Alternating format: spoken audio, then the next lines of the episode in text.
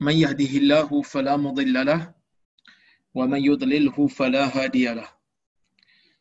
أشهد أن لا إله إلا الله وحده لا شريك له وأشهد أن محمدا عبده ورسوله.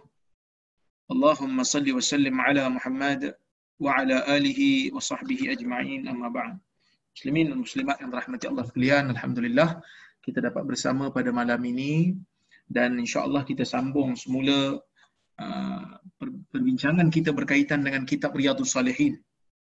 Dan insyaAllah kita hari ini akan bermula daripada hadis nombor 43. Kata Al-Imam Nawawi rahimahullah. وعن أنس رضي الله عنه قال قال رسول الله صلى الله عليه وسلم إذا أراد الله بعبده الخير عجل له العقوبة في الدنيا وإذا أراد الله بعبده الشر أمسك عنه بذنبه حتى يوافي به يوم القيامة. وقال النبي صلى الله عليه وسلم إن عظم الجزاء مع عظم البلاء. وإن الله تعالى إذا أحب قوما ابتلاهم فمن رضي فله الرضا ومن سخط فله السخط. rawahu Tirmizi wa qala hadisun hasan. Ini hadis nombor 43 yang dimasukkan oleh Al-Imam nawawi rahimahullah di dalam kitab di Riyadhus Salihin. Yang mana maksudnya daripada Anas bin Malik radhiyallahu anhu katanya Nabi sallallahu alaihi wasallam bersabda. Kata Nabi apabila Allah Subhanahu wa taala menginginkan bagi seorang hamba itu kebaikan maka Allah taala akan mempercepatkan balasan kepada dosa yang dia lakukan itu di dalam dunia. Nabi kata dalam hadis ni kalau Allah taala inginkan kebaikan kepada orang-orang mukmin maka Allah Ta'ala akan segerakan hukuman, Allah Ta'ala akan segerakan pembalasan, Allah Ta'ala akan memberikan sedikit musibah kepada dia ha, di dalam dunia ini. Wa idza arada bihab wa, idza arada bi wa idza arada Allah bi 'abdihi syarr tetapi jika Allah menginginkan bagi hamba-hambanya itu keburukan amsaka anhu bi dzambih maka Allah Taala akan tahan baginya dosanya itu hatta yuwafiya bihi yaumal qiyamah sehingga dia bertemu dengan dosanya itu di hari kiamat. Maksudnya kalau Allah nakkan kebaikan pada kita, Allah Taala akan berikan kita ujian, Allah Taala akan berikan kita kafarah kepada dosa. Yang mana kesakitan, kesedihan, keserabutan, ada kalanya Allah Taala berikan kita sedikit rasa macam kelang kabut di dalam dunia ini. Kalau kita sabar, itu merupakan salah satu daripada ukubah ataupun balasan daripada Allah untuk menyucikan dosa-dosa yang kita pernah buat. Ataupun di dalam dunia ini, apabila kita melakukan dosa, Allah Ta'ala sediakan untuk kita beberapa hukuman-hukuman seperti hukuman hudud umpamanya, maka hukuman hudud itu apabila dilaksanakan ke atas kita dalam keadaan kita telah insaf dan bertaubat, maka hudud itu juga akan menyucikan dosa kita. Ya, hudud itu akan uh, menyucikan dosa kita. Jadi kita tidak perlu apa ni untuk uh, bertemu ataupun menghadapi uh, dosa itu di hari akhirat nanti. Ya, dosa itu di akhir di hari uh, akhirat nanti. Jadi tuan-tuan dan puan-puan yang dirahmati Allah sekalian, Nabi kata, ya, kalaulah kata dia ni apa ni uh, nakkan uh, Tuhan ni nakkan kebaikan kepada seseorang ni kepada dia ni maka Tuhan akan berikan dia ujian dan cabaran kesakitan supaya apa ni uh, dia dapat menyucikan dosanya dalam dunia. Tetapi kalau Allah Taala tahan dosa dia mungkin ada di kalangan kita yang kata macam eh dia ni jahat sungguh lah kenapa ya?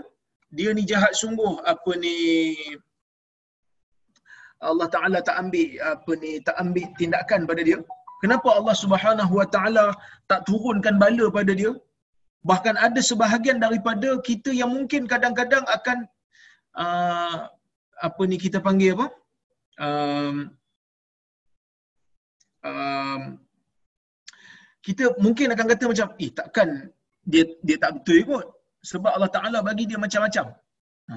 Sebab Allah Subhanahu Wa Ta'ala bagi macam-macam kat dia kesenangan apa semua. Takkan dia tak betul ikut. Kan? Ha. Jadi, tuan-tuan dan perempuan dan rahmati Allah sekalian, bagi saya, benda-benda yang seperti ini kita kena hati-hati. Bukanlah semata-mata bila Allah Ta'ala tak memberikan bala bencana dan hukuman ke atas manusia dalam dunia, itu bukan petanda yang mengatakan dia itu semestinya betul. Itu bukan petanda yang mengatakan ia tu berada di atas kebenaran. Ha, contohnya macam satu orang bila buat apa pun berjaya. Bila buat apa pun menang. Bila buat apa pun Allah Ta'ala berikan kesenangan. Nanti akan sampai kepada dia satu ketika, dia akan rasa macam Tuhan sayang kat aku sebab sebab apa ni semua benda yang aku buat semua Tuhan bagi. Semua benda yang aku nak semua Tuhan Tuhan bagi. Maka ia tidak semestinya begitu. Nabi sallallahu alaihi wasallam mengajar kita melihat sesuatu kebenaran bukan berdasarkan kepada balasan Allah kepada dia. Kerana nabi-nabi yang Allah Taala utuskan itu juga apa ni uh, mereka juga diuji dengan ujian yang pel, pelbagai-bagai. Ha? Jadi sebab itu Allah Subhanahu Wa Taala apa ni menegur orang-orang yang uh, selalu berfikiran begitu dengan mengatakan fa ammal insanu idza mabtalahu rabbuhu fa akramahu wa na'amahu fa yaqulu rabbi akraman wa idza mabtala wa idza apa ni wa amma idza wa idza wa amma idza mabtalahu wa idza apa ni saya belum ayat wa amma idza batalahu wa amma idza mabtalahu faqadara alaihi rizqahu fayaqulu rabbi ahanan. Ya kalla Tuhan kata. Jadi adapun insan sebahagian daripada manusia kebanyakan manusia berfikir apabila Allah Subhanahu wa taala apa ni memberikan ujian kepada dia dengan Allah Subhanahu wa taala memuliakan dia dan memberi nikmat yang banyak kepada dia maka dia merasakan Tuhan sedang muliakan dia.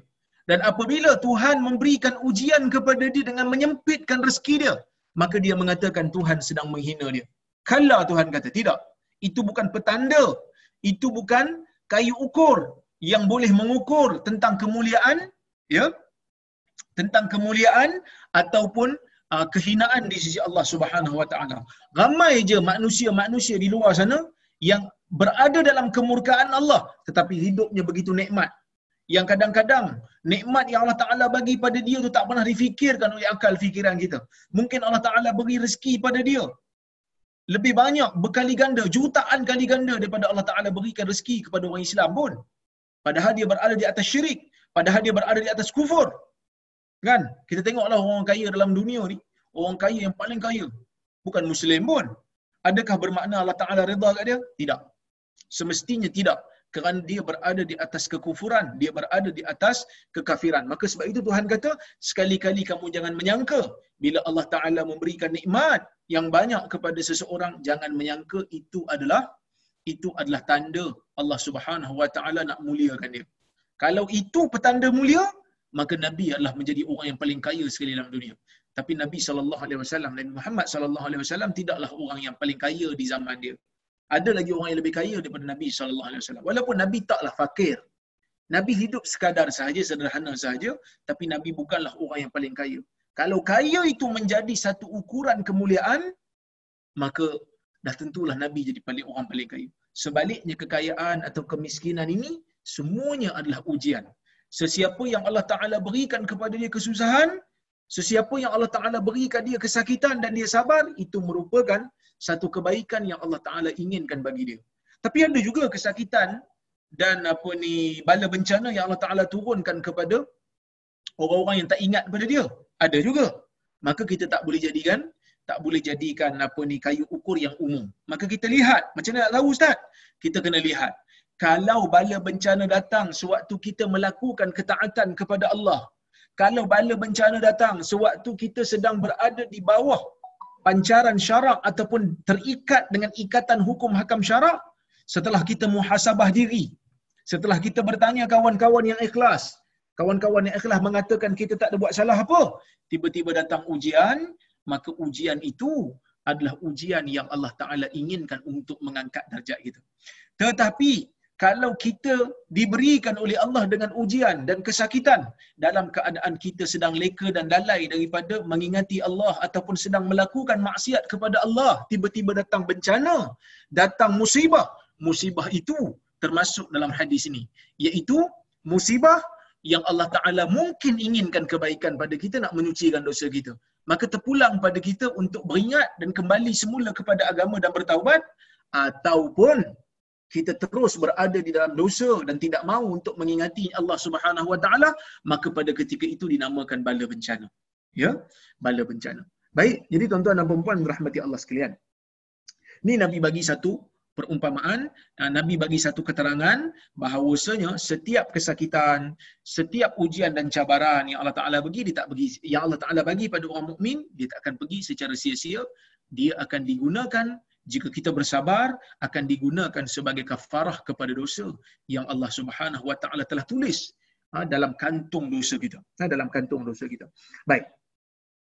Bahkan ada satu benda yang menarik juga tuan-tuan dan puan-puan, Ibn Taymiyah menyebutkan di dalam kitab dia, ha, Ibn Taymiyah rahimahullah, dia mengatakan punyalah uh, adilnya Allah Taala ni dan rahmatnya Allah Taala ni kepada manusia, orang mukmin ni, yang mana kalau satu orang mukmin kena apa-apa musibah, diambil tindakan, kena hudud dan seumpamanya dalam dunia, itu merupakan sebab untuk dosanya dicuci.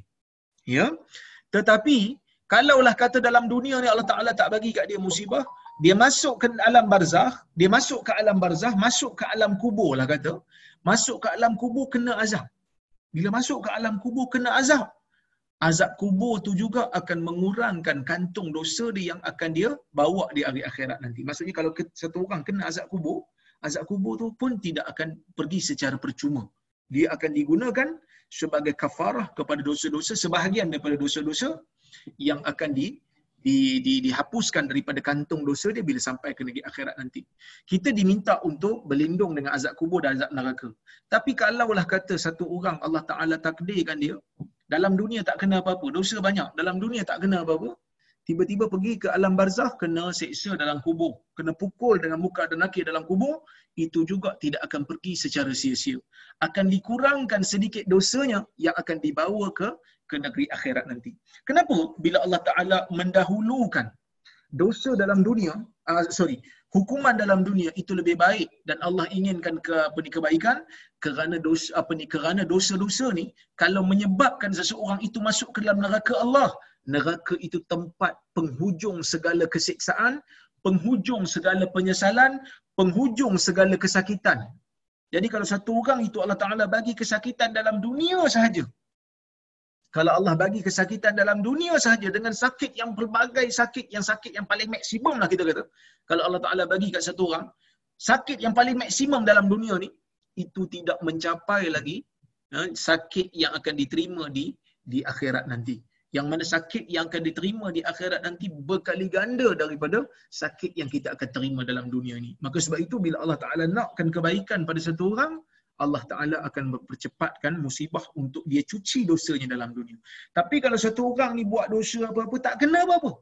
Kita panggil yang tu istidraj. Yang tu dinamakan istidraj. Allah Ta'ala bagi kat dia kesenangan dunia untuk dia terus leka. Allah Subhanahu Wa Ta'ala bagi kat dia kesenangan dunia untuk dia terus lalai daripada mengingati Allah. Bahkan dia boleh kata lagi, kalau aku ni tak betul, takkan Tuhan bagi aku senang kalau aku tak betul, kalau Tuhan marah kat aku, takkanlah Tuhan bagi macam-macam kat aku. Ini adalah satu ghurur, satu ke, kita panggil apa? Uh, ke, apa ni, dia telah diperdayakan oleh dunia dan syaitan. Baik. Kemudian Nabi sallallahu alaihi wasallam mengatakan sesungguhnya kebesaran apa ni balasan bersama dengan kebesaran ujian. Jadi kalau lagi besar ujian Allah Taala bagi pada manusia, lagi besarlah ganjaran yang dia akan terima. Ya, ganjaran yang dia akan terima. Wa inna Allah Ta'ala idza ahabba qauman ibtalahum. Allah ni kalau dia suka pada satu kaum, Allah Ta'ala akan berikan musibah kepada mereka. Faman radiya falahu ridha. Siapa yang redha, maka Allah Ta'ala akan memberikan kepada mereka itu keredaan. Radiyallahu anhum wa radu'an. Mereka redha kepada Allah Allah juga redha kepada mereka. Wa man sakhita falahu sakhat. Sesiapa yang murka dengan ujian yang Allah Taala bagi, ya, maka dia juga akan menerima kemurkaan daripada Allah Subhanahu wa taala. Tu hadis nombor 43. Kita tengok hadis nombor 44. Ya. Hadis nombor 44 kata Al-Imam An-Nawawi rahimahullah. Wa an Anas radhiyallahu anhu kana ibnun li Abi Talhah radhiyallahu anhu yashtaki. فخرج أبو طلحة فقبض الصبي. فلما رجع أبو طلحة قال ما فعل ابني؟ قالت أم سليم وهي أم الصبي هو أسكن ما كان. فقربت له العشاء فتعشى. ثم أصاب منها فلما فرغ قالت وار الصبي. فلما أصبح قال أبو طلحة فلما أصبح فلما أصبح أبو طلحة أتى رسول الله صلى الله عليه وسلم فأخبره. فقال أعرستم الليلة؟ قال نعم. قال اللهم بارك لهما. فولدت غلاما فقال لي أبو طلحة احمله حتى تأتي به النبي صلى الله عليه وسلم وبعث معه بتمرات. فقال أمعه شيء؟ قال نعم تمرات. فأخذها النبي صلى الله عليه وسلم فمضغها ثم أخذها من فيه فجعلها في في الصبي ثم حنكه وسماه عبد الله متفق عليه. وفي رواية للبخاري قال ابن عيينة قال رجل من الأنصار فرأيت تسعة أولاد كلهم قد قرأوا القرآن يعني من أولاد عبد الله المولود. وفي رواية لمسلم مات ابن لأبي طلحة من أم سليم فقالت لأهلها لا تحدثوا أبا طلحة بابنه حتى أكون أنا أحدثه. فجاء فقربت إليه عشاء فأكل وشرب ثم تصنعت له أحسن ما كانت تصنع قبل ذلك فوقع بها فلما أن رأت أنه قد شبع وأصاب منها قالت يا أبا طلحة أرأيت لو أن قوما أعاروا عاريتهم أهل بيت فطلبوا عاريتهم ألهم أن يمنعوهم؟ قال لا. فقالت احتسب ابنك احتسب ابنك. قال فغضب ثم قال تركتني حتى تلتقت ثم أخبرتني بابني. فانطلق حتى أتى رسول الله صلى الله عليه وسلم فأخبره بما كان. فقال رسول الله صلى الله عليه وسلم بارك الله لكما في ليلتكما. قال فحملت. قال وكان رسول الله صلى الله عليه وسلم في سفر وهي معه. وكان رسول الله صلى الله عليه وسلم إذا أتى المدينة من سفر لا يتركها تروقا. فدنوا من المدينة فضربها المخات فاحتبس عليها أبو طلحة. وانطلق رسول الله صلى الله عليه وسلم قال يقول أبو طلحة إنك لتعلم يا رب أنه يعجبني أن أخرج مع رسول الله صلى الله عليه وسلم إذا خرج وأدخل معه إذا دخل. وقد احتبست بما ترى وضربها الم... تقول أم سليم يا أبا طلحة ما أجد الذي كنت أجد انطلق. ما أجد الذي كنت أجد انطلق. فانطلقنا وضربها المخاط حين قدم فولد غلاما فقالت لأمي يا أنس لا يرضعه أحد حتى يغدو به على رسول الله صلى الله عليه وسلم فلما أصبح احتمل احتملته fantalaqtu bihi ila Rasulillah SAW wa zakara tamam al-hadith. Hadis ni panjang sikit. Dia dua hadis yang sama sebenarnya. Tapi hadis yang kedua ni ada perincian. Saya baca dua-dua. Nanti kita akan bincang apa apakah faedah yang kita boleh ambil. Daripada Anas bin Malik radhiyallahu anhu katanya, Abu Talha ni ada seorang anak. Abu Talha, sahabat Nabi ni, ada seorang anak. Yang mana anak dia ni sakit. Siapa anak dia ni? Dalam hadis ni tak cerita. Dalam riwayat uh, Muslim ni pun yang saya baca yang kedua tadi pun tak tak diceritakan siapa nama anak Abu Talhah yang sakit ni. Tapi setelah saya semak kitab-kitab hadis sewaktu mensyarahkan hadis ni ulama-ulama yang mensyarahkan hadis ni dia kata budak yang sakit ni adik kepada Anas bin Malik ni ialah anak kepada Abu Talhah bersama dengan Ummu Sulaim. Ha, kita kena tahu ya. Abu Talhah ni asalnya bukan suami Ummu Sulaim. Suami Ummu Sulaim yang sebenar bapa kepada Anas bin Malik yang kita biasa dengar nama dia Anas bin Malik, Anas bin Malik kan. Anas bin Malik ni adalah anak kepada Ummu Sulaim bersama dengan suami awalnya yang bernama Malik bin Nadar. Malik bin Nadar. Kemudian bila Ummu Sulaim ni menerima Islam, setelah perjanjian Aqabah, Ummu Sulaim menerima Islam. Kemudian Malik bin Nadar tak puas hati, tak mau terima Islam dan lari pergi ke Syam dan mati di sana. Dan apabila Nabi sallallahu alaihi wasallam sampai ke Madinah, pada waktu tu Abu Talhah meminang Ummu Sulaim ni. Jadi Ummu Sulaim kata boleh kalau kau nak kahwin dengan aku tapi dengan satu syarat. Syaratnya kau kena masuk Islam dulu. Jadi dia pun masuk Islam dan menjadi orang Islam yang baik. Jadi bila dia orang ni berkahwin berdua dapat anak. Dapat dapat anak, anak ni nama siapa? Anak ni nama Abu Umair. Anak yang kecil ni nama Abu Umair. Dia ni Nabi SAW pernah bergurau dengan dia dalam satu hadis yang lain. Panjanglah kalau saya nak cerita. Cuma Abu Umair ni tengah sakit. Fakharaja Abu Talhah. Abu Talhah pun keluar daripada rumah. Abu Talhah keluar daripada rumah. Dikatakan waktu ni Abu Talhah tengah puasa. Nah, waktu ni dikatakan Abu Talhah ni sedang berpuasa. Jadi bila Abu Talhah puasa, dia pun keluar rumah sekejap. Bila keluar rumah, faqubidhas sabi. Maka anak ini yang sakit ini pun meninggal dunia. Allah Taala jemput dia. Baik.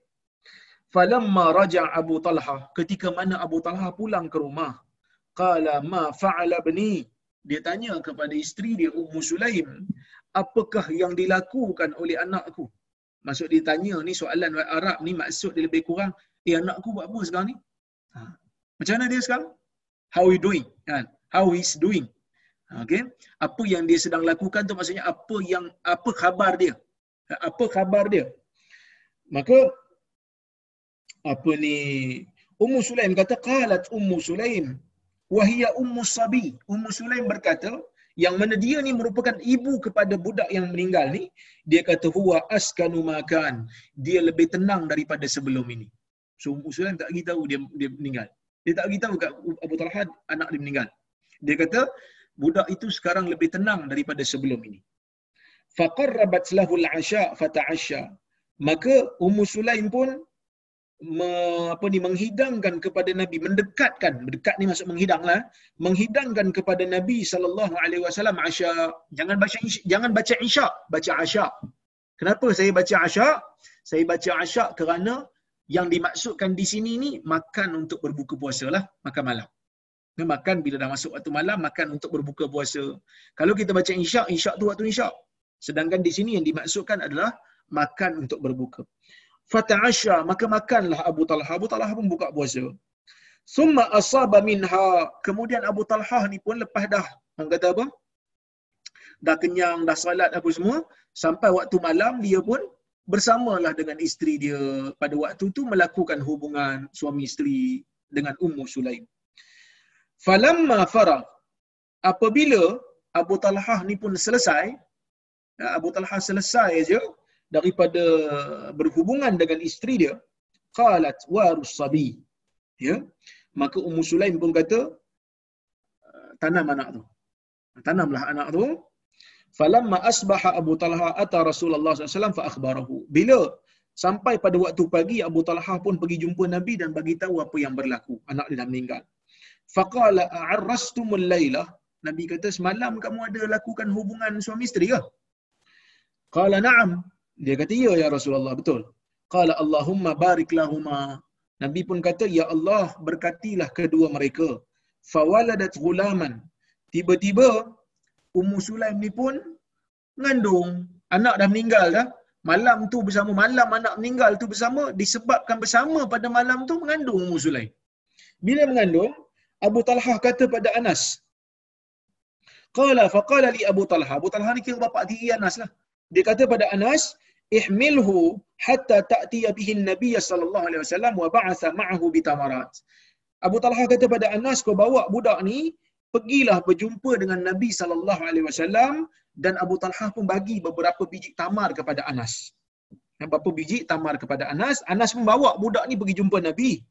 Maka Nabi SAW bertanya, Ama'ahu syai, ada tak bersama dengan dia sesuatu? Kala na'am. Anas kata, ya ada. Tamarat. Anas kata, beberapa biji tamar. Fa'akhadaha Nabi sallallahu alaihi wasallam famaghadaha. Ya, Nabi pun ambil tamar tu, kemudian Nabi letak di dalam mulut dia sambil Nabi mengonyahkan tamar tu. Thumma akhadhaha min fihi, kemudian Nabi ambil tamar yang telah dikunyah tu daripada mulut Nabi sallallahu alaihi wasallam, faja'alaha fi fi sabi. Kemudian Nabi letakkan di mulut apa ni budak tersebut, bayi tersebut. Summa hannakahu. Kemudian Nabi pun tahnik budak tu dengan tamar yang ada di mulut Nabi yang Nabi dah kunyah tu Nabi tahnikkan mulut budak tu. Orang Melayu panggil belah mulut. Wasammahu Abdullah dan Nabi menamakan budak itu dengan nama Abdullah. Abdullah eh? muttafaqun alaih. Hadis ni Bukhari dan Muslim. Dalam riwayat Bukhari yang lain, Ibn Uyainah kata, faqala rajulun minal ansar. Berkata seorang lelaki daripada kalangan ansar, fara'aitu fara'aitu tis'ata auladin. Aku melihat ada sembilan orang anak. Budak yang baru lahir tu, dia membesar, kemudian dia pun kahwin. Perawi daripada ah, apa ni ansar kata, aku melihat budak tu bila dah besar, dia kahwin, dia ada sembilan orang anak. Semua anak dia boleh baca Quran belaka. Semua anak dia boleh baca mahir dengan Quran. Maksudnya dia orang saleh lah. Baik. Yakni min auladi Abdullah al-Maulud iaitu daripada anak-anak Abdullah yang dilahirkan di zaman Nabi sallallahu alaihi wasallam itu. Dalam riwayat Muslim, so riwayat ni lebih jelas. Kita baca yang ni dulu nanti saya urai. Dalam riwayat Muslim, Imam Muslim meriwayatkan hadis tu, dia kata Anas kata, anak kepada Abu Talhah bersama dengan Ummu Sulaim telah meninggal dunia. So dia bagi tahu benda yang sama, meninggal dunia. Anas kata, anak Abu Talhah, anak Ummu Sulaim meninggal, kecil. Adik tiri aku. Anas kata adik tiri aku meninggal. Faqalat li ahliha, Ummu Sulaim pun kata kepada ahli keluarga yang ada. Abu Talha tak ada kat situ. Abu Talha tak ada waktu dia meninggal tu. Ummu Sulaim kata la tuhaddithu Abu Talha bibnihi hatta akuna ana uhaddithu. Jangan ada seorang pun di kalangan kamu yang dalam rumah ni, jangan ada seorang pun bagi tahu Abu Talha yang anak dia dah meninggal. Jangan bagi tahu. Sehingga biar aku bagi tahu sendiri. So Ummu Sulaim ni, dia pesan dekat ahli keluarga dia, ah, jangan bagi tahu Abu Talha lah. Tunggu saya bagi tahu. Nanti bila saya dah bersedia, saya rasa dah, ah, orang kata apa? Saya rasa dah waktu timing kena, saya akan bagi tahu. Yang lain jangan bagi tahu eh. Tolong jangan bagi tahu. Faja'a kemudian Abu Talha pun datang ke rumah faqarrabat ilaihi asya. Abu Sulaim pun bagi makan. Abu Talha puasa, dia bagi makan. Fa'akala wa syariba, dia pun makan dan minum. Summa tasanna'at lahu ahsana ma kanat tasna'. Kemudian ah ini tak dicerita dalam hadis pertama tadi. Dalam riwayat Muslim dijelaskan lagi dia kata Ummu Sulaim ni pada malam tu dia berhias cantik untuk Abu Talha. Kira paling cantik lah pada malam tu Ummu Sulaim. Dia berhias cantik. Dia tunjuk ke Abu Talha yang dia cantik daripada hari-hari lain. Ya? Baik. Fawaqa'a biha. Abu Talha pun bila tengok cantik isteri dia ni, dia pun bersama dah dengan isteri dia tu. Falamma an ra'at annahu qad syabi'a wa asaba minha bila mana Ummu Sulaim melihat Abu Talha telah pun kenyang daripada makan sebab dia puasa dan Abu Talha pun telah selesai menggaulinya qalat. Maka Ummu Sulaim pun kata ya Abu Talha wahai Abu Talha wahai suamiku dia kata araaita apa pandangan kamu? Jika ada satu kaum memberikan pinjaman kepada uh, kepada sesebuah rumah. Ha, dia kata pandangan kamu so dia mulakan dengan mukadimah ni dia kata kalaulah kata ada satu kaum. Dia orang ni bagi pinjam kepada satu rumah satu pinjaman. Bagi pinjam barang lah. Katalah satu orang ni dia apa bagi satu rumah ni pinjam dia punya kereta ha, bagi pinjam kereta kau pakailah kereta aku ni selama sebulan. Okay, kebetulan kawan kita ni kereta dia rosak so kita ada kereta lebih kita bagi kat dia pakai sebulan. Kemudian Ummu Sulaim kata fatalabu ariyatahum. Tiba-tiba ya, dia minta balik benda yang dipinjam tu. Katalah saya bagi pinjam kereta kat kawan saya saya kata pakai dulu. Nanti bila saya nak pakai saya akan minta. Tiba-tiba saya minta balik. Ha, balik kereta aku. Kau pinjam kan kau pinjam kau pulang balik Ummu Sulaim kata alahum ayyam na'uhum ada tak hak kepada orang yang meminjam itu untuk menghalang orang yang bagi pinjam untuk minta balik barang yang dia bagi pinjam Ha, itu soalan Ummu Sulaim. Kalau orang bagi kita barang untuk pinjam, dia minta balik, kita boleh halang ke barang tu? Ke kita kena bagi? Jawapan Abu Talha. La. Jawapan Abu Talha mana boleh halang, kita kena pulang, itu barang orang. Kan? Bila kita dah pinjam barang orang, bila orang minta balik, kita tak boleh kata, mana boleh, ni, ni, ni saya nak pakai lagi. Tak boleh, kena pulang balik. Kena pulang balik kerana itu hak dia. Dia bagi pinjam kat kita tu, ihsan dia. Bila dia tak nak lagi buat ihsan kepada kita, maka kita kena pulang balik. Maka dia kata lah, Abu Talha kata mana boleh nak alam, kena bagi, orang nak minta. Itu hak dia. Okay. Faqalat. Maka Ummu Sulaim kata, fahtasib ibnak. Fahtasib, fahtasib ibnak. Dia kata. Maka, mintalah, haraplah pahala daripada Allah Subhanahu Wa Taala kerana anak kamu dah tak ada. So Ummu Sulaim ni dia bagi mukadimah dulu supaya Abu Talha sedar. Anak ni pinjaman daripada Allah. Bukan kata anak lah, semua lah. Ibu, ayah, kakak, abang, adik, kawan, semua ni Allah Ta'ala bagi pinjam. Nikmat yang percuma yang Allah Ta'ala bagi kita pinjam. Dan bila-bila masa Allah Ta'ala boleh ambil balik. Ada waktu Allah Ta'ala ambil kawan. Ada waktu Allah Ta'ala ambil adik. Ada waktu Allah Ta'ala ambil abang. Ada waktu Allah Ta'ala ambil ayah. Ada waktu Allah Ta'ala ambil mak. Ada waktu Allah Ta'ala ambil adik. Ada waktu Allah Ta'ala ambil kita. Bila-bila masa Allah Ta'ala boleh ambil. Sebab tu dalam hadis yang kita baca dulu, Nabi SAW memberikan satu benda yang sangat penting. Bila berlaku saja kematian, Nabi ucapkan, Nabi galakkan kita untuk ucap apa? inna lillahi ma akhadh wa lahu ma a'ta wa kullu shay'in indahu bi ajalin musamma sesungguhnya milik Allah juga apa yang dia ambil bila Allah Taala matikan sesiapa saja yang rapat dengan kita itu hak dia untuk dia ambil walillahi ma a'ta dan bagi Allah juga milik Allah juga apa yang dia bagi dia bagi yang dia sedang bagi yang dia belum ambil ni pun Tuhan punya bukan kita punya Allah hanya beri pinjam. Wa kullu shay'in indahu bi ajalin musamma. Semua yang Allah taala ciptakan dalam dunia ni ada ada ajal yang telah ditentukan. Ada ajal yang telah ditulis dan ditetapkan untuk dia. Maka samalah macam isu anak kepada Ummu Sulaim ni dengan Abu Talhah ni Ummu Sulaim bagi tahu dekat Abu Talhah anak engkau dah meninggal dunia yang kau kena ingat dia ni adalah pinjaman daripada Allah ada waktunya Allah taala akan jemput dia balik Maka Abu Talhah kata, Abu Talhah kata pada Anas, uh, Abu Talhah apa ni Anas kata kepada kita, Abu Talhah pun marah. Faghadib. Abu Talhah marah kepada Ummu Sulaim. Summa qal, kemudian Abu Talhah kata, "Taraktini hatta idza talah hatta idza talatakhtu summa akhbartini bibni." Engkau tinggalkan aku tanpa memberikan apa-apa khabar sehingga apabila aku ini telah menggaulimu kemudian baru kau nak bagi tahu tentang anak aku. Fantalaqa hatta ata Rasulullah SAW fa akhbarahu bima kan. Dia pun keluar daripada rumah. Dia marah dengan Ummu Sulaim. Marah pasal apa? Marah tak bagi tahu awal-awal. Dah makan dah bersama.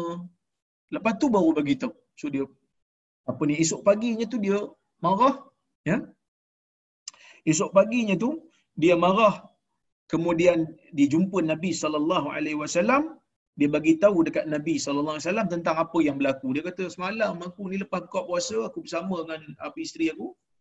Ha, dia tak dia tak bagi tahu bersama tu. Sebenarnya dia kata semalam aku buka puasa maka anak aku meninggal dunia dan Ummu Sulaim tak bagi tahu pun aku anak aku meninggal melainkan setelah setelah beberapa lama baru dia bagi tahu.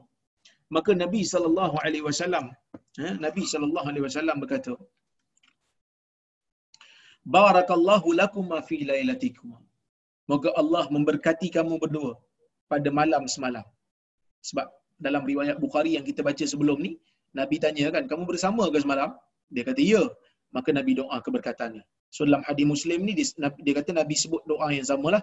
Moga Allah memberkati kamu berdua pada malam kamu berdua bersama tadi. Qala fahamalat. Abu Talha kata, Ummu Sulaim pun mengandung. Dengan doa Nabi ni tadi, Allah Ta'ala bagi ganti anak lain. Ha, anak yang dah ada tu meninggal, kemudian malam anak meninggal tu mereka bersama, takdir Allah, malam mereka bersama waktu anak meninggal tu, Ummu Sulaim pun mengandung lain. Qala wa kana Rasulullah SAW fi safar wa hiya ma'ah. Bila mengandung tu, Nabi pun keluar bermusafir bersama dengan Abu Talhah. Abu Talhah pun bawa Ummu Sulaim. Ummu Sulaim ni antara yang hebat je tuan-tuan perempuan eh. Ummu Sulaim ni kalau kita baca sejarah dia, dia pernah terlibat dalam perang juga. Dan dia dibawa oleh apa ni suami dia uh, untuk menja- uh, berkhidmat kepada tentera-tentera Islam di medan perang ya berkhidmat ni maksudnya tolong balut luka dan seumpama bagi minum dan seumpama so dia bersama dengan dengan Abu Talha bersama dengan Nabi SAW dalam satu permusafiran wa kana Rasulullah wasallam idza atal Madinah min safar la yatruquha turuqa Nabi ni kalau dia nak balik ke Madinah daripada musafir Nabi jarang balik masuk Madinah waktu malam Nabi jarang balik ke Madinah waktu malam kerana dikatakan Nabi SAW lebih menggalakkan kita untuk balik pada waktu siang. Kenapa waktu siang? Kerana uh, Nabi kata kalau balik pada waktu malam ni takut uh, isteri tu masih belum bersedia dan ready untuk menerima kita. Tapi ini bukanlah satu kewajipan, hanya sebagai satu tuntutan. Kalau ada pilihan balik siang, jangan balik malam. Uh, ya. Baik. Dan disunatkan jugalah untuk suami-suami ni bila nak balik bagi tahu isteri siap-siap saya nak balik, eh, saya on the way balik.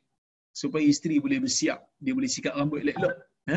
Dia boleh uruskan diri dia elok-elok. Ha, kalau kita tak bagi tahu nanti kita pun terkejut. Kan? Balik-balik rumah tengok, ya? buka-buka pintu tengok, kita pun terkejut. Ini isteri kita ni kan, lain je nampak. Rambut pun dah macam, dah macam tak terurus dan seumpamanya kan. Ha, kita pun terkejut. Dah lah balik malam. Rambut gebang-gebang, belum siap sempat sikat, kita balik, dia pun keliru kan. Ha, ni sundal bolong apa ni kan. Jadi bahaya. Ha, biar suami tu nampak macam happy sebab dia balik daripada musafir jauh. Jadi kalau nak apa ni dapat ada pilihan untuk balik siang balik siang. Kalau tak ada pilihan ha, disunatkan juga untuk bagi tahu saya nak balik lagi setengah jam saya sampai insya-Allah. Itu adalah sunnah. Ya. Baik. Maka kat sini dia katakan Nabi ni bila uh, balik daripada musafir, Nabi tidak akan masuk ke Madinah pada waktu malam. Jadi bila mereka sampai dekat berhampiran dengan Madinah, tiba-tiba Ummu Sulaim ni terasa macam nak bersalin. Ha, dia kan mengandung tadi. Bila dah mengandung lama pergi musafir dengan Nabi, dah cukup 9 bulan, pergi bila pergi musafir dengan Nabi sallallahu alaihi wasallam, waktu nak balik tu tiba-tiba datang sakit nak bersalin. Bila sakit nak bersalin tu datang, fahtabasa alaiha Abu Talha. Abu Talha pun terhentilah. Dia musafir dengan Nabi SAW. Bila dia sakit dia Abu Talha kena lah tunggu isteri dia. Kan? Kena tunggu isteri dia. Wantalaqa Rasulullah SAW. Nabi pun beredar dulu. Nabi kata, uh, Nabi mungkinlah kata kepada Abu Talha, saya jalan dulu lah. Awak tengok si isteri awak. Okey. Kemudian, bila Nabi dah beredar, Yaqulu Abu Talha, Abu Talha berkata, Innaka la ta'lamu ya Rab, sesungguhnya kamu, wahai Tuhan, telah tahu bahawasanya aku suka untuk keluar bersama dengan Nabi apabila dia keluar dan aku, aku suka untuk masuk ke Madinah bila dia masuk. So, Abu Talha ni dia doa. Dia doa dekat Allah. Dia kata, Ya Allah, aku suka kalau Nabi ni keluar, aku bersama dengan Nabi waktu keluar. Dan aku suka kalau Nabi balik ke Madinah, aku bersama dengan Nabi waktu balik. Janganlah biarkan aku ter, ter, apa ni tertunggu di sini. Okey. Bila Abu Talha mengadu dekat Tuhan macam tu, waqadih, kata Abu Talha, waqadih tabastu. Ya, bima tara. Sekarang aku telah terhalang seperti mana yang kau lihat, wahai Tuhan. Taqul Ummu Sulaim. Ummu Sulaim pun kata, Ya Abu Talha, ma ajidil ma ajidu alladhi kuntu ajid ya rasulullah ya, ya Abu Talha aku ni tak ada rasa dah sakit macam mana yang aku rasa tadi. So tiba-tiba doa Abu Talha ni rintihan Abu Talha ni Tuhan kabulkan. Hilang rasa sakit nak bersalin. Tiba-tiba Ummu Sulaim kata hilanglah. Aku tak ada rasa sakit dah. Fantalaqna ya maka apa ni intalik kata Ummu Sulaim. Jomlah kita gerak. Jom kita gerak. Kita tak sakit dah ni jomlah kita gerak. Fantalaqna kemudian kami pun ber, beredar kami pun beredar bergerak masuk ke Madinah. Wa darabahal makhat hina qadima. Bila sampai saja di Madinah maka pada waktu tu sakit tu datang balik. Sakit nak bersalin tu datang balik. Fawaladat gulama. Kemudian apa ni um, Ummu Sulaim pun melahirkan budak, melahirkan melahirkan anak. Faqalat li ummi, maka apa ni Anas berkata, Anas kata, tiba-tiba ibuku iaitu Ummu Sulaim bagi tahu kat aku, Ya Anas, la yurdi'hu ahadun hatta taghduwa bihi ala Rasulullah SAW. Jangan ada seseorang pun yang menyusukan dia sehinggalah engkau bawa dia pergi jumpa dengan Nabi SAW. Falamma asbah, ketika mana sampai pada waktu pagi ihtamal tuhu aku pun bawa budak ni fantalaqtu bihi ila Rasulillah SAW dan dia pun bawa pergi jumpa dengan Nabi untuk ditahnikkan dan Nabi menamakan dia dengan nama Abdullah. So di antara apa ni um, di antara faedah yang kita boleh ambil lah untuk hadis ni pertama sekali um, Ummu Sulaim ni bila mungkin ada yang tanya-tanya lah kan. Kenapa Ummu Sulaim tak bagi tahu dekat Abu Talhah yang anak dia meninggal tu awal-awal waktu Abu Talhah balik.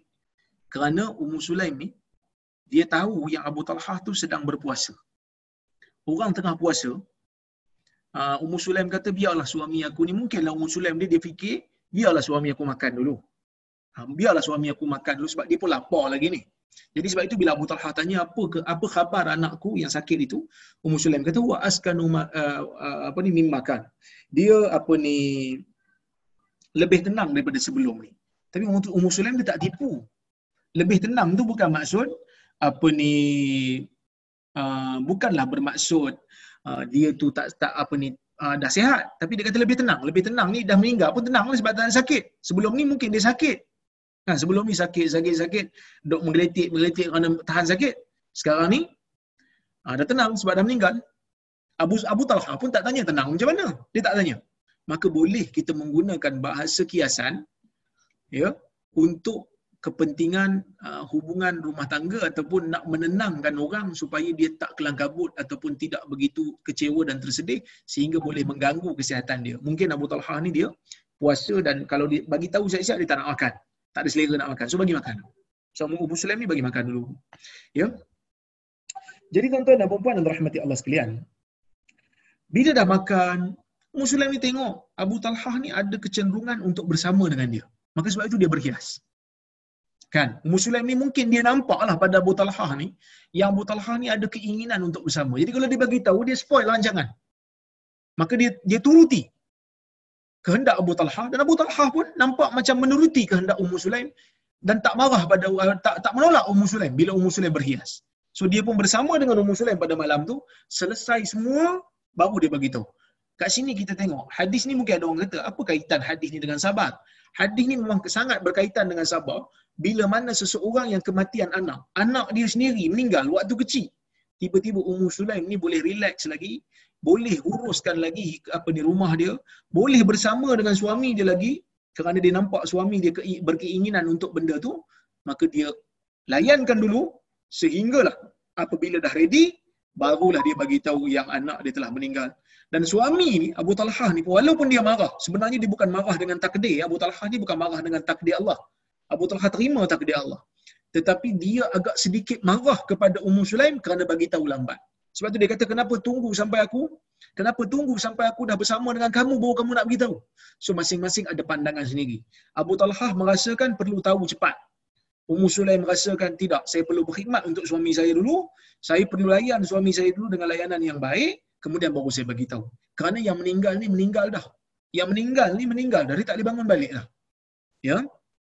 Maka setelah ber, diuruskan mayat itu, barulah Abu Talha berjumpa dengan Nabi SAW baru dia bagi tahu. Dan Nabi SAW mempunyai mukjizat yang disebutkan dalam hadis ni bila Nabi kata moga diberkati anak ni. Diberkati kamu berdua dan kamu berdua bersama pada malam semalam uh, pada malam uh, tadi ni akan diberikan anak. Allah akan berkati. Yang mana anak tu Nabi namakan dengan Abdullah. Pemuda Ansar, Ibn Uyainah kata, pemuda Ansar. Pemuda Ansar ni tak disebut nama di sini, tapi saya cek dalam kitab-kitab hadis dikatakan nama dia adalah Ibayah Ibn Rifa'ah. Ibayah Ibn Rifa'ah yang mana Ibayah bin Ibn Rifa'ah mengatakan Abdullah ni ada anak sembilan orang semua pakar Quran belaka. Ini doa Nabi sallallahu alaihi wasallam. Allah Taala tarik satu anak daripada Abu Talha dan Ummu Sulaim. Allah Taala bagi ganti yang mana ganti ni Allah Taala berikan dengan yang lebih baik. Maka sebab itu tuan-tuan dan puan-puan, bila Allah Taala berikan kita musibah ya, bila Allah berikan kita musibah, kita kena sabar, kita kena banyak baca doa ini. Doa apa? Doa yang Nabi sallallahu alaihi wasallam ajar kita untuk baca. Sekejap ya, saya carikan dulu hadis tersebut supaya supaya tuan-tuan apa ni boleh uh, baca kan uh, bila terkena musibah nanti. Kita tak minta musibah tu ya. Tapi kalau apa ni dia datang kita baca doa ni. Kerana bila kita baca doa ni akan dapat kebaikan insya-Allah. Dan dibuktikan dalam sejarah. Dalam Sahih Muslim. Dalam Sahih Muslim saya tunjukkan kepada tuan-tuan dan puan-puan hadisnya di sini boleh print screen nanti ya.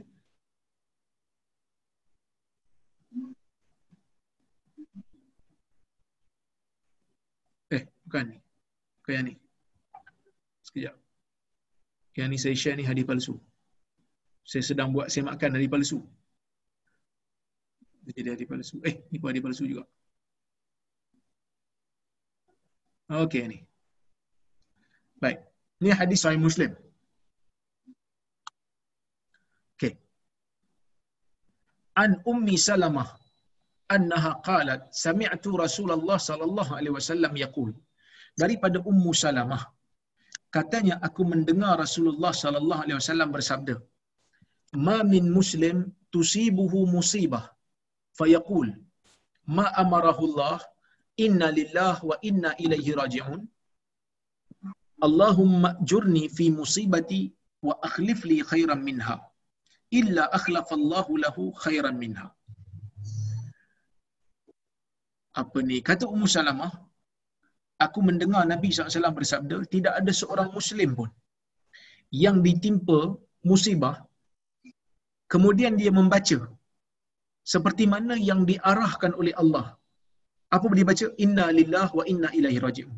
Kita semua milik Allah dan kepada Allah jua kita akan kembali. Kemudian dia baca doa ni. Allahumma jurni fi musibati. Allahumma jurni fi musibati wa akhlif li khairan minha. Ya Allah berikanlah aku pahala di dalam musibah ini di dalam musibah aku ini dan gantikanlah aku dengan yang lebih baik daripada musibah yang ada ini Nabi kata tak ada seorang pun yang baca benda ni melainkan Allah akan memberikan untuk dia yang lebih baik daripada musibah yang pergi tadi. Kata Ummu Salamah, qalat kata Ummu Salamah, falamma mata Abu Salamah, ketika mana Abu Salamah meninggal.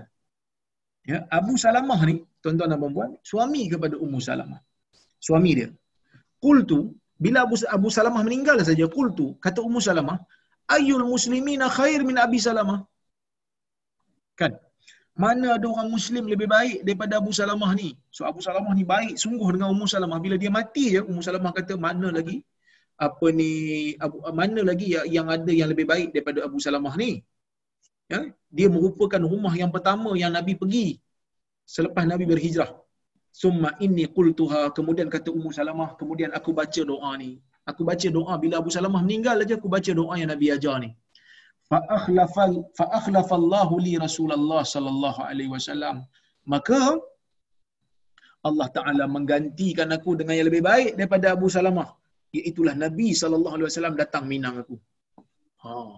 Maksudnya Abu Salamah tu baik. Tiba-tiba bila dia baca doa ni Allah ganti dengan Nabi sallallahu alaihi wasallam ya jadi sebab itu tuan-tuan dan puan-puan doa ni merupakan satu keajaiban jadi bila kita kena saja musibah bila kita kena saja musibah, bila kita kena saja uh, ujian daripada Allah baca doa. Ha, supaya Allah Taala ganti dengan yang lebih baik.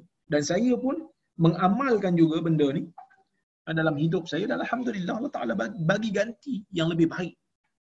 Kita yakin Allah Taala bagi ganti yang lebih baik.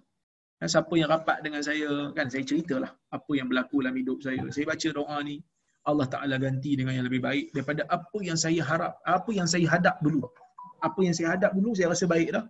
Allah Ta'ala bagi ujian dan kita sabar, kita baca doa ni mengharapkan Allah Ta'ala ganti dengan yang lebih baik, Allah Ta'ala akan ganti insya-Allah. Dan sekarang Allah Ta'ala ganti dengan yang lebih baik. Ha, sebab tu tuan-tuan tengok saya tengah buat apa, macam-macam kerja ni, semua itu adalah asal atas dasar bantuan kawan-kawan. Jadi saya duk buat terjemahan hadis palsu. Saya nak masukkan dalam apps kan? Apps tu pun alhamdulillah laju lah sekarang ni kerana ada dana. Sebelum ni tak cukup dana. Alhamdulillah dana dah cukup. Dah siap. Insyaallah akan siap uh, hujung tahun ni. Selesai. Uh, hadis palsu yang dihimpunkan dalam dalam bentuk apps.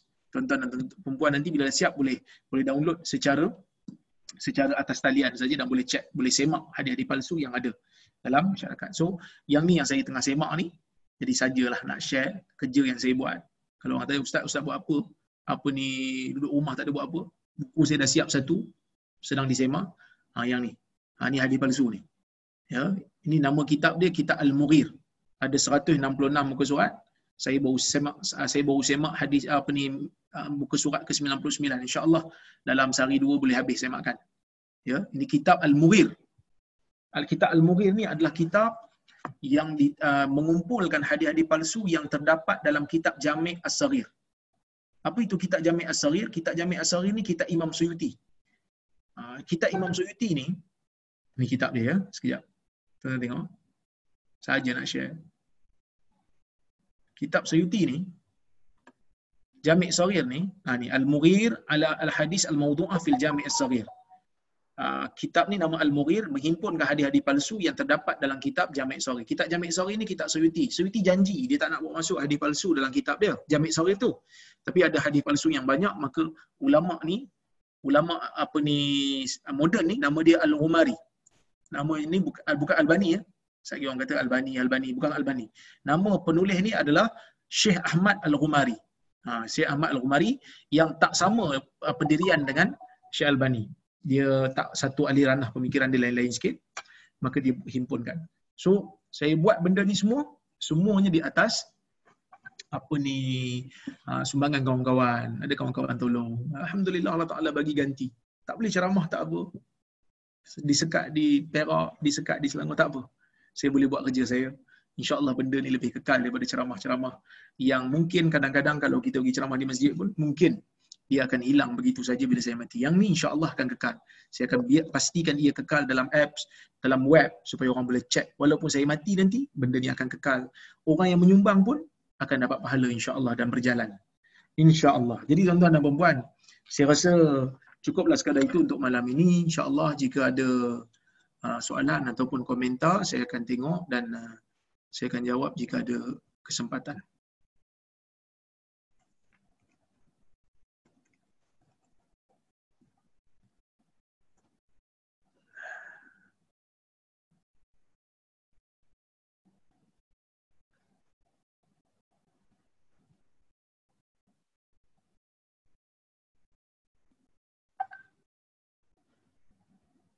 Baik. Assalamualaikum, Assalamualaikum, salam. Bolehkah kita mengulang solat jenazah kepada orang yang telah meninggal dunia, yang telah pun disolatkan? Baik. Tuan-tuan dan perempuan yang rahmati Allah sekalian. Um, pertama sekali, solat jenazah ni hukum dia adalah fardu kifayah. Ha, tidak boleh ditinggalkan. Sesiapa yang meninggalkan solat jenazah, maka berdosalah satu kampung tu. Jadi bila kita dah lakukan solat jenazah, kita nak ulang. Ulangan ni ada dua kategori ataupun dua keadaan. Keadaan pertama, okey, keadaan pertama di mana uh, mayat itu telah dilakukan padanya solat jenazah dan nak diulang bukan oleh orang yang dah solat tadi, diulang oleh orang lain. Contohnya, uh, kita jumpa jenazah, lepas tu kita solatkan. Selesai kita solat dengan imam yang pertama tu, imam pertama tu pun dah selesai, Tiba-tiba datang rombongan kedua dia kata ah, boleh tak kami nak solatkan jenazah ni? Maka dia ulang solat jenazah tu bukan pada orang yang sama. Dia ulang pada jenazah yang sama tapi orang lain. Yang ni dibenarkan. Yang ni dibenarkan tidak menjadi masalah. Tetapi kalau orang yang sama nak ulang, dia dah solat dah sekali. Kan dia dah solat tadi bersama imam pertama. Lepas tu dia tengok ada jemaah kedua datang, dia kata saya pun nak solat lagi sekali lah. Ada orang lain. Yang ni tidak disyariatkan menurut majoriti ulama. Kenapa? Kerana ulangan solat ni memang ada disebut dalam hadis. Kita boleh ulang solat fardu kita walaupun kita dah solat tadi, kita boleh ulang untuk mendapat jemaah. Kalau ada jemaah baru, kita boleh masuk. Dan itu dikira sebagai solat sunat. Solat fardu boleh ulang kerana ia akan jadi sunat. Manakala solat apa ni jenazah, dia tak jadi sunat. Dia tak ada solat jenazah sunat. Solat jenazah ni di fardu kifayah. Maka tidak boleh diulang ataupun tidak disyariatkan untuk diulang. Wallahu ta'ala alam. Okey, Soalan berikutnya.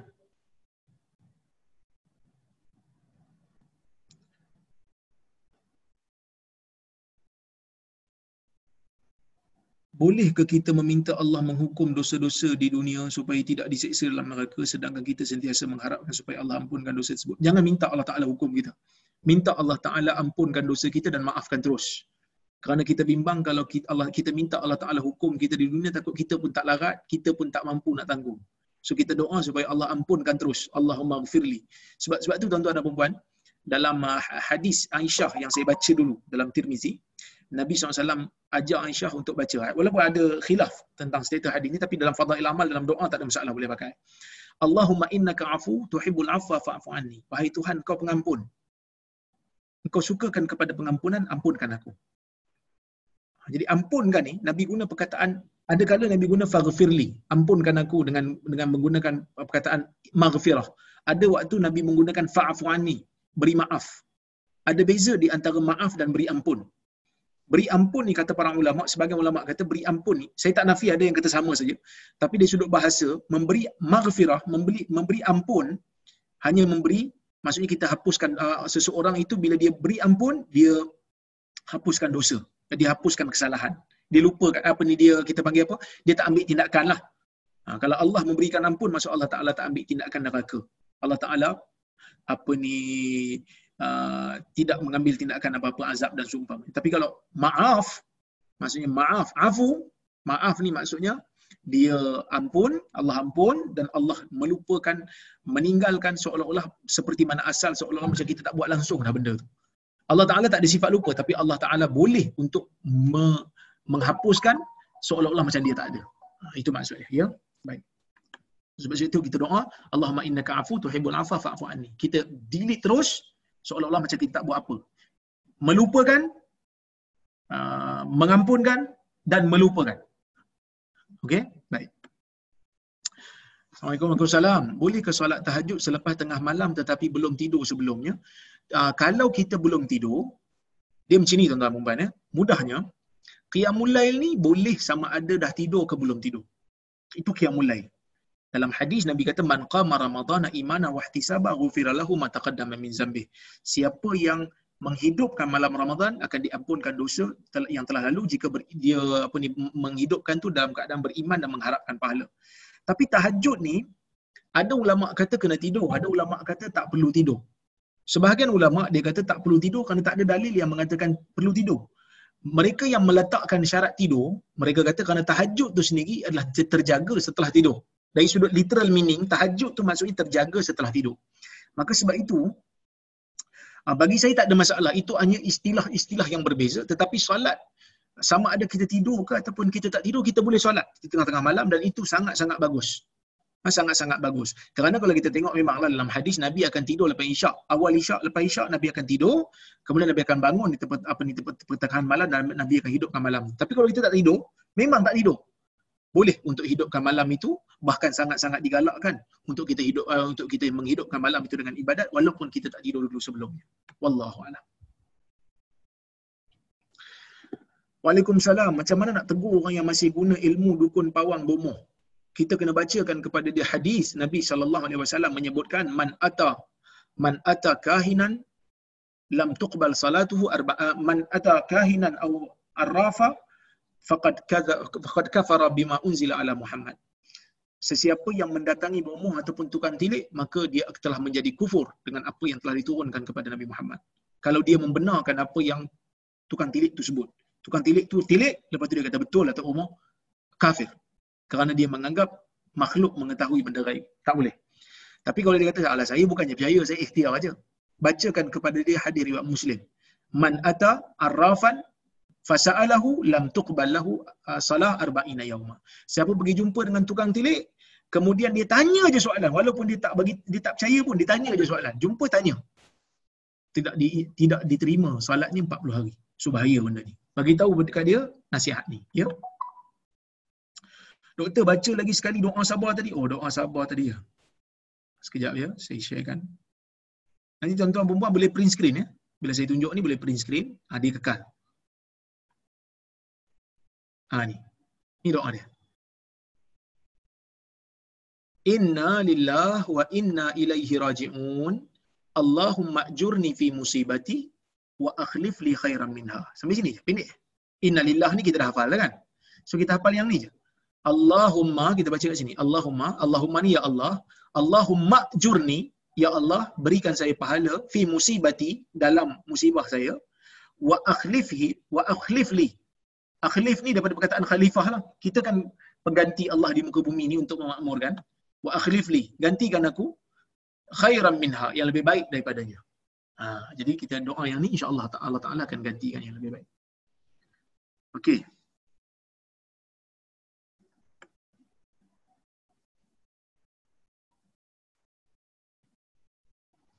cut off point solat tahajud subuh lah bila subuh Nabi kata salatul lail masna masna fa iza khashita fa iza khashita subuh fa autir bi wahidah. Solat malam itu dua rakaat dua rakaat. Yang mana solat tahajud termasuk dalam solat malam. Bila engkau takut apa ni fajar, subuh masuk, witirlah dengan satu rakaat.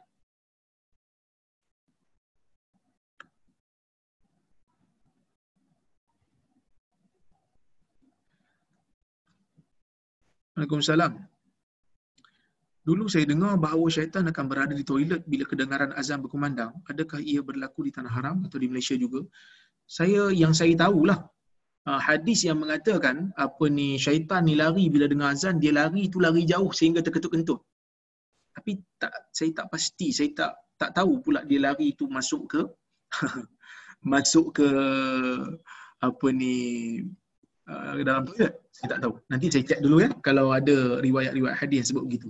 Tapi memang syaitan bila dengar aja azan uh, dikumandangkan masuk waktu dia akan lari. Dia akan lari sehingga terkentut-kentut. Ha, maksud takut. Ya. Habis itu kalau lari ustaz macam mana bila dalam solat diganggu balik? Dia datang balik lah. Lepas azan tu dia datang balik ganggu kita. Syaitan yang bernama khinzib ataupun khinzab. Adakah betul kematian Nabi SAW puncanya adalah diracun oleh perempuan Yahudi selepas perangan di Khaybar? Oh, dalam hadis Nabi SAW memang diracun. Dalam hadis memang Nabi diracun. Perempuan di Khaybar tu perempuan Yahudi tu dia tahu Nabi suka makan kambing di bahagian betis. Maka dia pun banyakkan racun di bahagian betis. So Nabi pun makan. Nabi makan. Dan ada di kalangan sahabat yang mati. Ada kalangan sahabat yang mati bila makan dengan Nabi tu. So Nabi ni dia apa ni terkena racun tu. Cuma Allah Taala selamatkan Nabi. Ada riwayat yang menyebutkan Nabi sallallahu alaihi wasallam bersabda sekejap ya.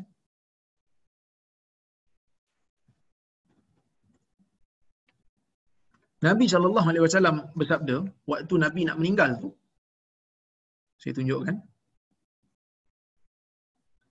Hmm. Ada hadis tu. Saya ingat dalam saya Bukhari pun ada hadis tu. Ha ni.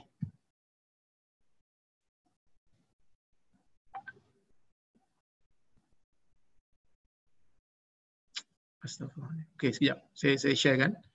Dalam Sahih Bukhari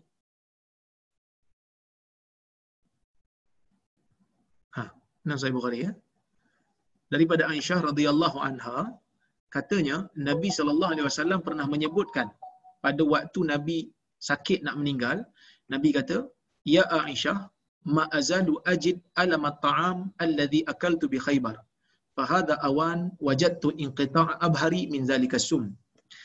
Wahai Aisyah aku aku masih lagi terasa kesakitan makanan yang aku makan di Khaybar. Itu uh, kambing yang diracun itulah inilah waktunya aku merasakan ya hampir-hampir apa ni urat aku urat tengkuk aku hampir terputus disebabkan racun itu. Cuma hadis ini menjadi polemik di kalangan ulama semasa. Uh, ada penulis ulama semasa yang bernama Syarif Syekh Syarif Hatim Al-Auni seorang pensyarah di Ummul Qura di Saudi.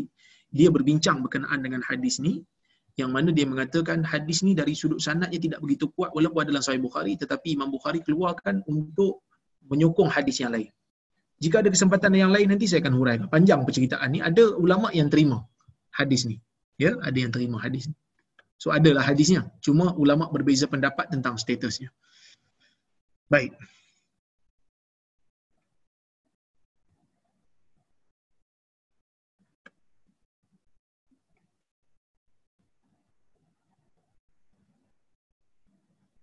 Waalaikumsalam.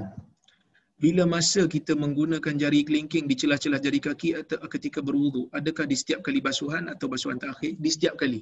Di setiap kali ya. Di setiap kali basuhan disunatkan untuk memasukkan. Sunatlah, bukan wajib untuk memasukkan.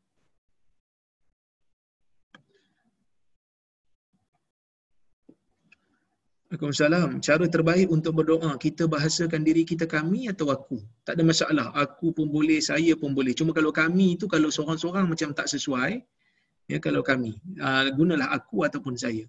Tapi ustaz aku tu macam biadab sikit. Uh, pada orang Arab dia tak ada beza antara ana dengan uh, aku dengan saya tak ada semua ana saja. Ana saja. Ya. Ana tu maksud akulah.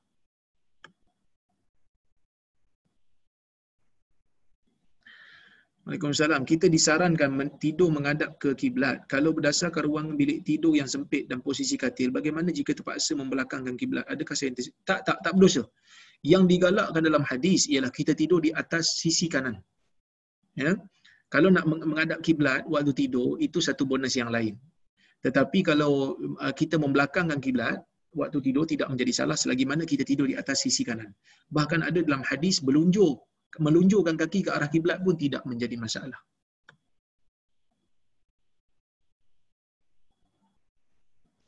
Waalaikumsalam. Masa berdoa dalam sujud perlu ke mengamalkan adab ataupun etik berdoa seperti memuji Allah berselawat atau boleh terus baca apa?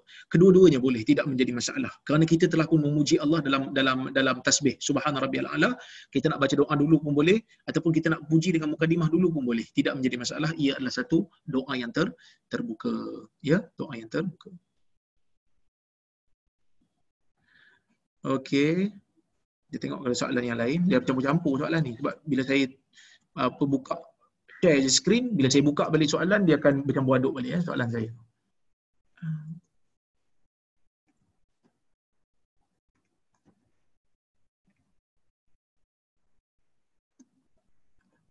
Sekejap saya tengok.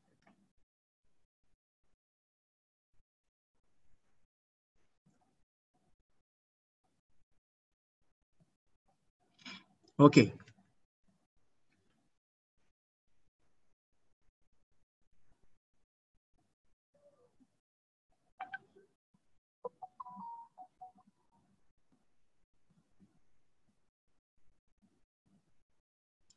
Ah, ini ada satu soalan menarik.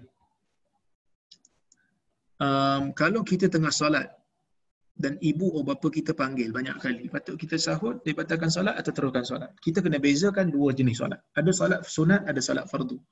Kalau solat fardu tidak boleh untuk kita menyahutnya ataupun kita tak perlulah untuk sahut kerana solat tu solat wajib. Kecuali kalau kita tahu panggilan mereka tu dalam keadaan mereka bertarung nyawa. Contohnya macam mereka jatuh dalam bilik air ke, na'uzubillah ya, ataupun mereka lemas ke, dan kita batalkan solat kita untuk bantu mereka. Tapi kalau mereka tu panggil saja, panggil bukanlah dalam keadaan kecemasan yang menyebabkan uh, hidup dan mati, maka tak perlu untuk dibatalkan solat fardu. Tapi kalau solat sunat, dibenarkan, bahkan kalau solat sunat ni ulama ada perincian.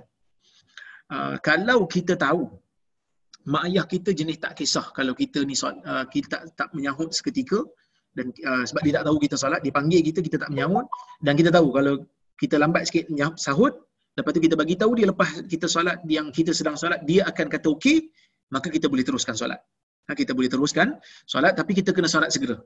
Ha? okey? Tapi kalau kita tahu memang apa ni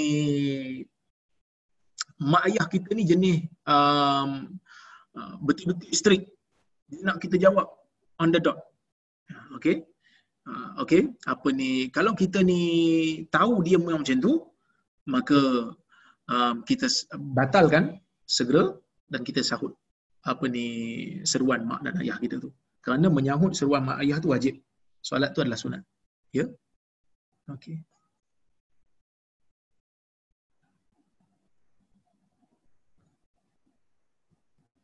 Ini yang disebutkan oleh Syekh Ibn Uthaymin eh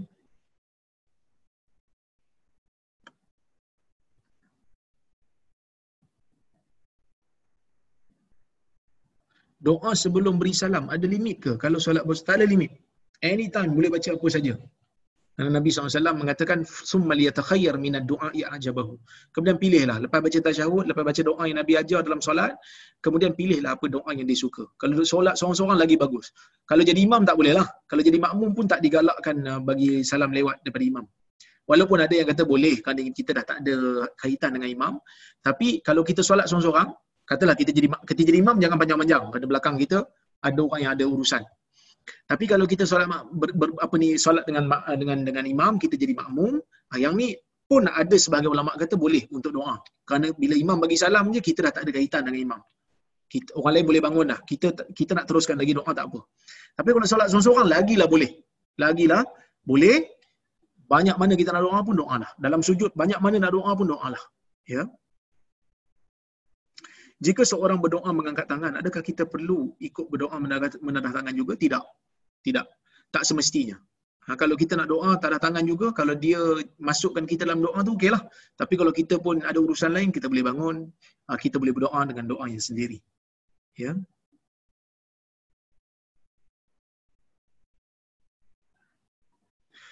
Waalaikumsalam. Apakah benar, apa benarkah kesahihan hadis yang menyatakan kebesaran surah kursi dikhabarkan oleh syaitan kepada sahabat kemudian disahkan oleh Rasulullah? Betul, dalam Sahih Bukhari iaitu hadis berkenaan dengan Abu Hurairah disuruh untuk menjaga tamar oleh Nabi SAW datang syaitan malam pertama datang, malam kedua datang. Lepas tu dia beritahu kalau tak nak kena ganggu dengan aku, kau baca ayat kursi.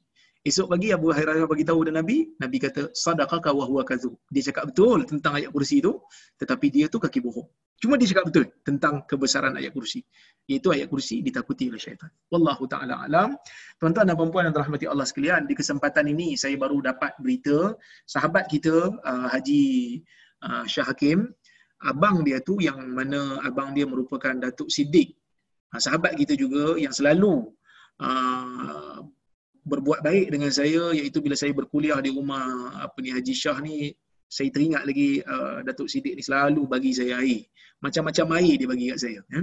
Jadi baru saja meninggal dunia. Jadi kita sama-sama doa lah untuk beliau. Jadi tuan-tuan kita doa sama-sama. Ya, kerana kita minta Allah Ta'ala ampunkan dia. Bismillahirrahmanirrahim. Alhamdulillahirabbil alamin wassalatu wassalamu ala asyrafil anbiya'i wal mursalin wa ala alihi wa sahbihi ajma'in. Ya Allah, ampunkanlah saudara kami yang bernama Datuk Siddiq. Rahmatilah dia, maafkanlah dia, ampunkanlah segala dosa dia. Muliakanlah tempat tinggal dia setelah dia meninggal. Luaskanlah kuburnya. Basuhkanlah dia dengan air, dengan air salji dan air yang sejuk jauhkanlah dia, bersihkanlah dia daripada dosa yang dia lakukan seperti mana engkau bersihkan pakaian yang putih daripada kekotoran. Ya Allah, gantikanlah dia dengan rumah yang lebih baik daripada rumahnya di dalam dunia. Gantikanlah dia dengan teman yang lebih baik daripada temannya yang berada di dalam dunia. Ya Allah, masukkanlah dia ke dalam syurga dan jauhkanlah dia daripada azab api neraka dan azab kubur. Wahai Tuhan, berikanlah pahala kepada keluarga dia, keluarga si mati. Perbaikilah kesedihan mereka. Gantikanlah dengan yang lebih baik daripada musibah yang mereka alami ini. Wassallallahu ala Muhammad wa ala alihi wa sahbihi wa sallam. Walhamdulillah Rabbil Alamin. Kepada keluarga uh, Datuk Siddiq, saya ucapkan moga-moga Allah Ta'ala memperbaiki kesedihan uh, kalian segera dan Allah Ta'ala menggantikan dengan lebih baik daripada musibah yang kalian terima pada kali ini. Dan moga-moga Allah Ta'ala memberikan pahala ganjaran atas kesabaran yang kalian sedang hadapi ini. Wallahu taala alam. Terima kasih banyak-banyak. Saya ucapkan uh, saya mohon maaf kalau saya terkasar bahasa tersilap kata. Moga kita berjumpa lagi pada lain masa dan ketika. Aku qauli hadza wa astaghfirullahal azim li wa lakum. Assalamualaikum warahmatullahi wabarakatuh. Waalaikumsalam. Waalaikumsalam Prof. Terima kasih banyak. Terima kasih. Waalaikumsalam.